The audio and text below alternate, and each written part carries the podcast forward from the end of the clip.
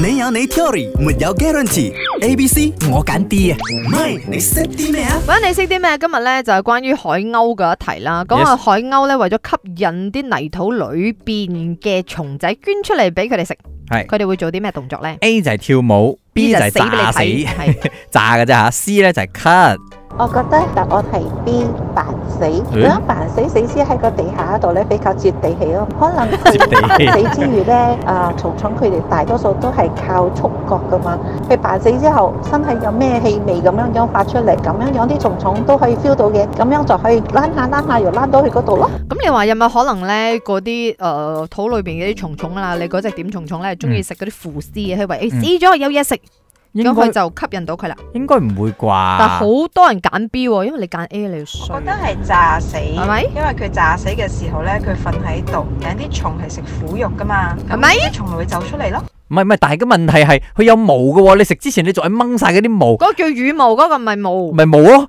有排剝因為喎我。作答案嘅時候都係咁諗 嘅。而家一係 A，一係 C， OK，你嘅答案係咩啊？阿明。我答案係 C，係 A à. 啊。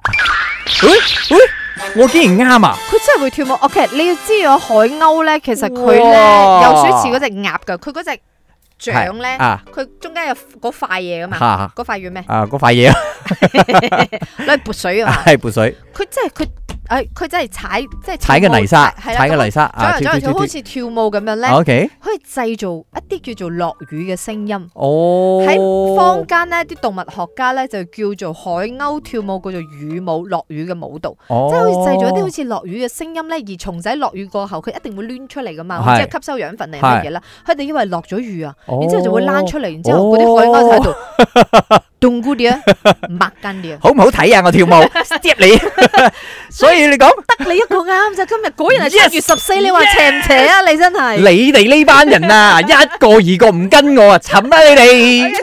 你有你 theory，沒有 guarantee。A、B、C 我揀 D 啊，唔係你識啲咩啊？